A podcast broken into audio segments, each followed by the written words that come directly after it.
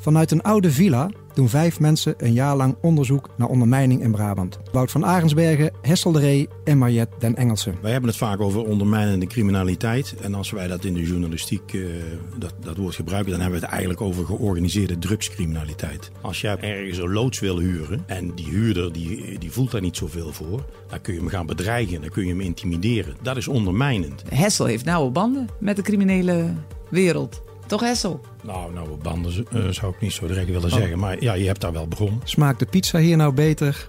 Of gebeuren hier andere dingen achter de gevel? Kleine belwinkeltjes had je vroeger. Heel veel, uh, inderdaad pizzeria's. Maar er zijn veel van de uh, kledingwinkeltjes waar geen mens binnenkomt en die toch jaren bestaan. Hoe, hoe, hoe werkt het? Hoe was je 30.000 euro wit? Nou, heel simpel doe je dat als volgt. de echte slimmerikken die pakken dat natuurlijk handiger aan. Die gaan niet uh, een, een, dikke Mercedes voor een rijtjeswoning uh, met camera en rolluik uh, zetten. Eerst was het, kon je alleen maar sluiten als er werd gehandeld of er werd drugs gevonden.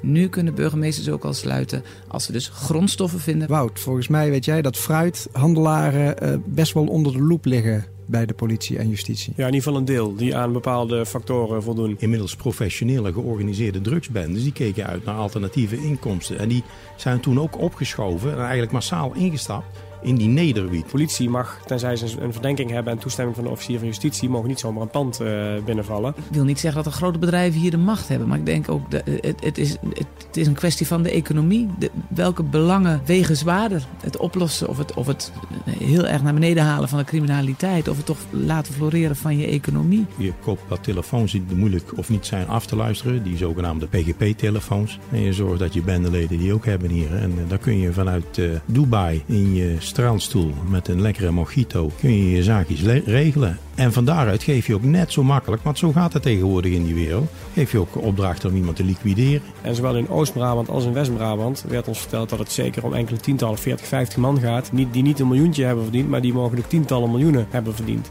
En die zitten niet eens per se ver in het buitenland, die, die, die zitten gewoon hier. We schoppen wel een deuk en een pakje boter, maar oh, dat pakje boter wordt zo groot.